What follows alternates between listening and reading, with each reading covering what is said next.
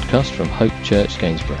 For more information, visit www.hopechurchgainsborough.co.uk.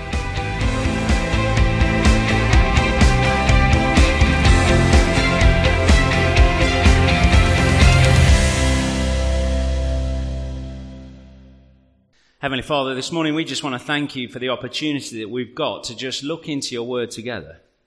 We pray, Lord, that you might just open it up for us, that we might see something this morning that we perhaps haven't seen, that we might just grasp a little bit more the depth of your love. And that, Lord, I pray that this morning too, that you would speak through me, that, Father, you would use me. And that, Lord, the words that come from my mouth would be a blessing. Lord, that they might be from your word. And Lord, that you would encourage us, that you would lift us up, that you would build us up, build us together as your church. Father, all of these things we ask in and through our Saviour's precious name, the Lord Jesus Christ. Amen.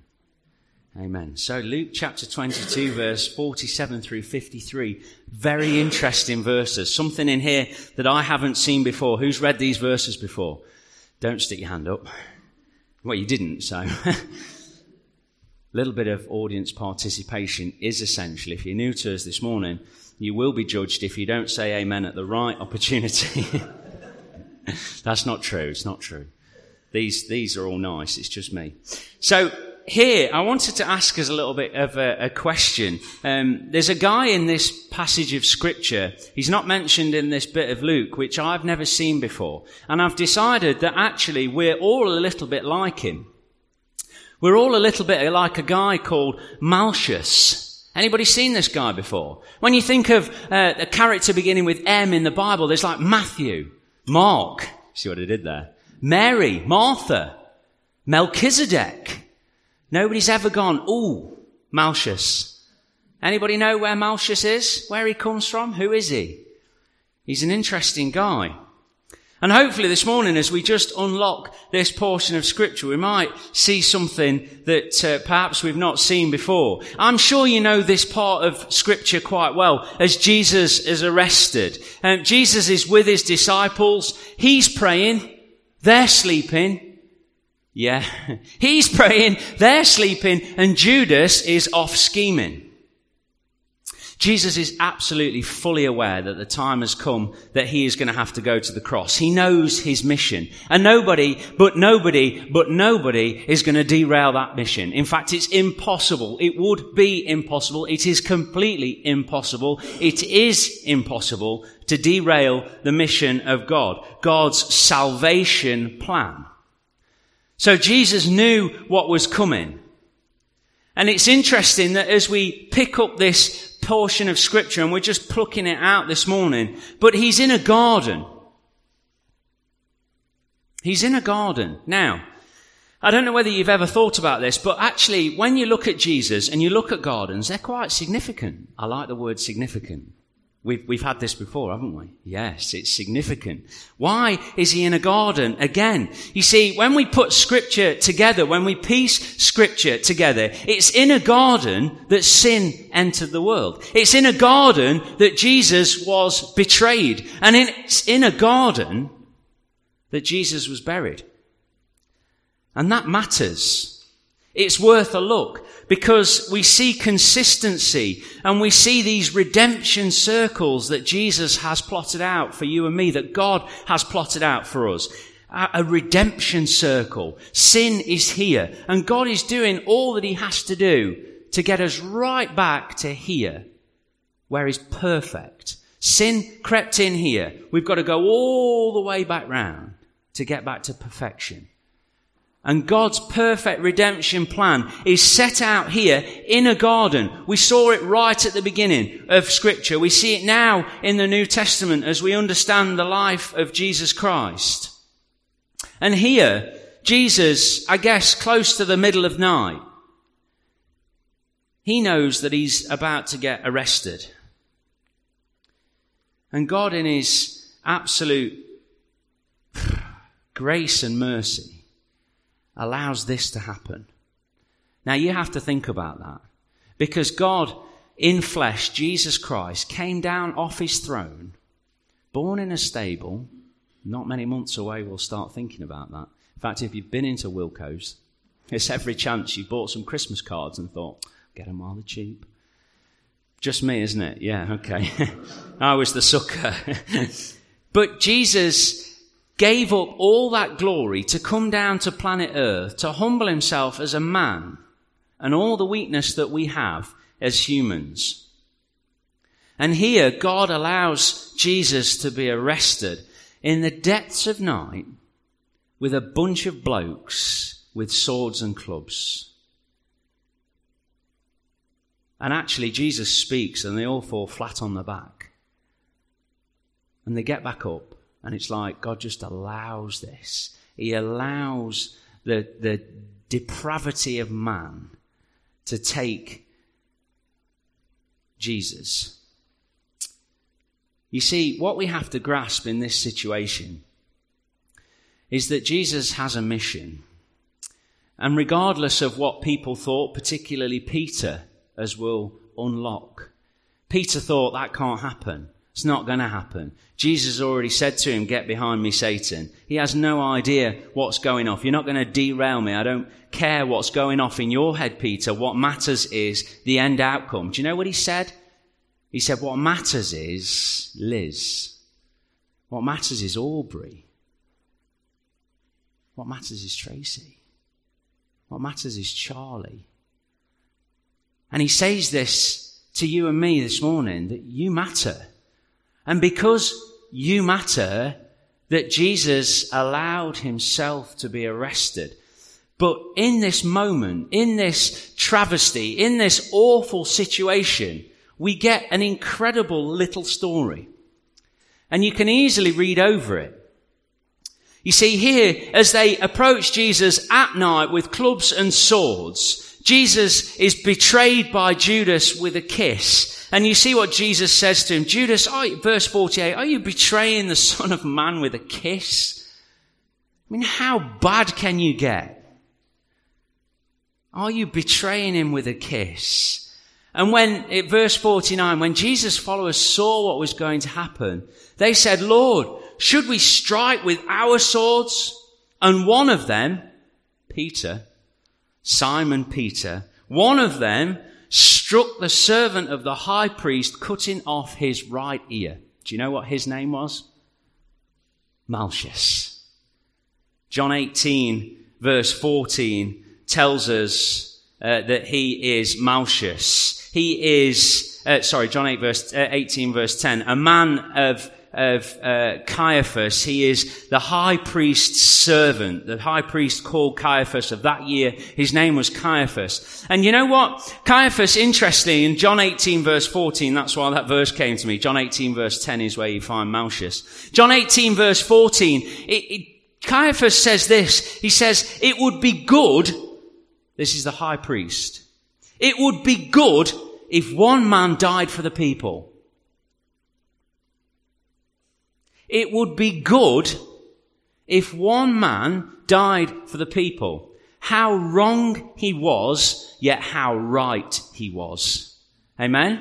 Think of the gospel this morning. How wrong was Caiaphas that this man, God in flesh, perfect. He knew no sin. And Caiaphas said it would be good for one man to die for the people. And God, as He's made that tapestry in perfection, shows us this morning that even through the sin of Caiaphas, even through the sin of the Jewish people, that God brought about His redemption plan for you and for me. And that church is what we celebrate. That church is why we come on a Sunday and we rejoice and we sing praise to Him because He is worthy of our praise. Amen? So this man, Malchus, he gets his ear cut off by Peter. And I want to ask the question, why? Why does God allow that? Why? Now you're all thinking, well, it's there. We never question it. Oh, I've got a question. It's the way I'm wired. Question it. Why is it there? What is the point? God is God. Jesus is here, God in flesh. Yet he allows Peter to draw his sword. He allows Peter to cut off the man's ear. And then what does Jesus do with that? He says, no more, verse 51. No more of this. And he touched the man's ear and healed him. It's just in there. You read over it, but it is so very important. You see, because in that moment, the enemy of Christ, Malchus, an enemy of God, receives healing and is restored. He receives healing and he is restored. Luke 22 and verse 51 there. Why has God allowed such a thing? Well, church, this morning, I believe it points so clearly to the gospel. And God, in His infinite wisdom, in His sovereignty and the plan for you and me, has said, in this moment, this moment that brings about darkness and sadness, I'm going to bring about healing and restoration to one of my enemies. And that's just a picture of what's about to come for the whole of mankind. That you and I, just like Malchus, enemies of God, we are sinners. You didn't think you were going to come to church and get called a sinner this morning, did you? Sorry about that. But as we have sinned, the Bible tells us for all have sinned and fall short of the glory of God. Romans 3:23 and as we've sinned, we've separated ourselves from God. And God says, look, I am going to bring about my redemption plan for you even though you are my enemy. And in that moment, Malchus receives grace. He receives mercy in its fullest measure that he's brought about back into how he was before Peter struck off his ear. And Romans 5 verse 8 says this to us. While we were still sinners, Christ died for us. While we were still sinners, Christ died for us. While Matthew, you were just like Malchus, while you were out to defeat me, to try and have a way in such that you have nothing to do with me, while you were pursuing a life in the opposite direction to me, I sent Jesus for you. You don't deserve him. You couldn't earn him. There is nothing that I could do. But by God's grace, he has sent Jesus Christ to bring about healing and restoration in my life as I've accepted Christ as Savior, and in your life if you've accepted Christ as Savior. And the gospel is so simple. The gospel is that we hear the good news about Jesus Christ. And when we hear that good news, we say, Lord, I am sorry for the sin in my life. Please come into my life and change me from the inside out. Lord, I can see that there is nothing that I could do. But because of your grace, because of Jesus, because of the cross, I have an opportunity at life. John, uh, Genesis chapter 3 and verse 15 is where God hatches his rescue plan. His rescue plan was promised all the way back in that garden in Genesis chapter 3 and verse 15. And then just the beauty of scripture. Ah, oh, you've got to look at gardens because it's exciting.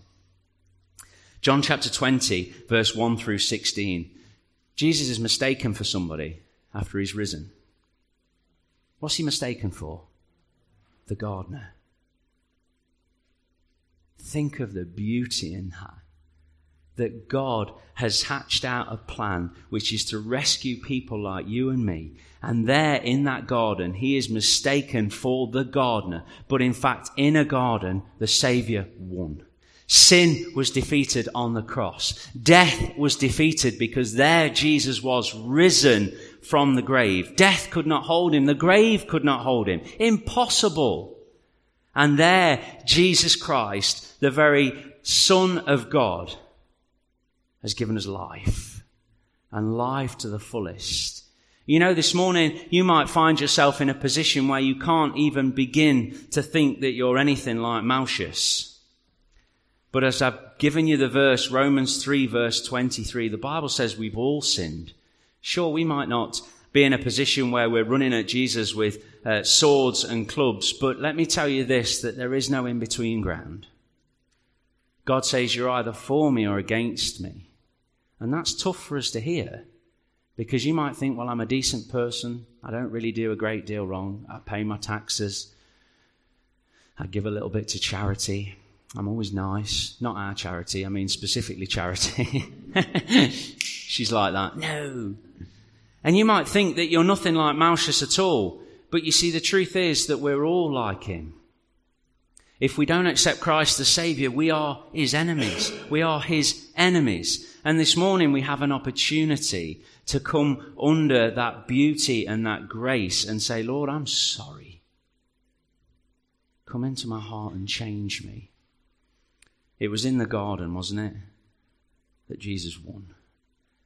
And we have the opportunity this morning to allow Christ into our lives and to ask Him to change us from the inside out. Let's just pray. Lord, we just want to thank you this morning for your word. We want to thank you, Lord God, that you have shown us something that perhaps that we would never see. That a man that was seeking after blood received grace. He received healing and restoration. And this morning, Lord, in humility, on bended knee before you this morning, Lord, we know that we've sinned. And Father, for those of us that have accepted you as our Lord and Saviour this morning, all we can do is but give our thanks, knowing that you have done everything. That, Father, you're able, and indeed you have given us that opportunity at life. Father, we thank you for the cross. We thank you for Jesus. And we pray this morning that the Holy Spirit would indeed move and convict lives and hearts. That, Father, people might recognize their need of you in their life. Lord, we just praise your name. We lift your name high. And we thank you, Father God, that even though we were your enemies, while we were still sinners, Christ died for us. Father, we thank you this morning. We praise your name. We lift your name high. Amen.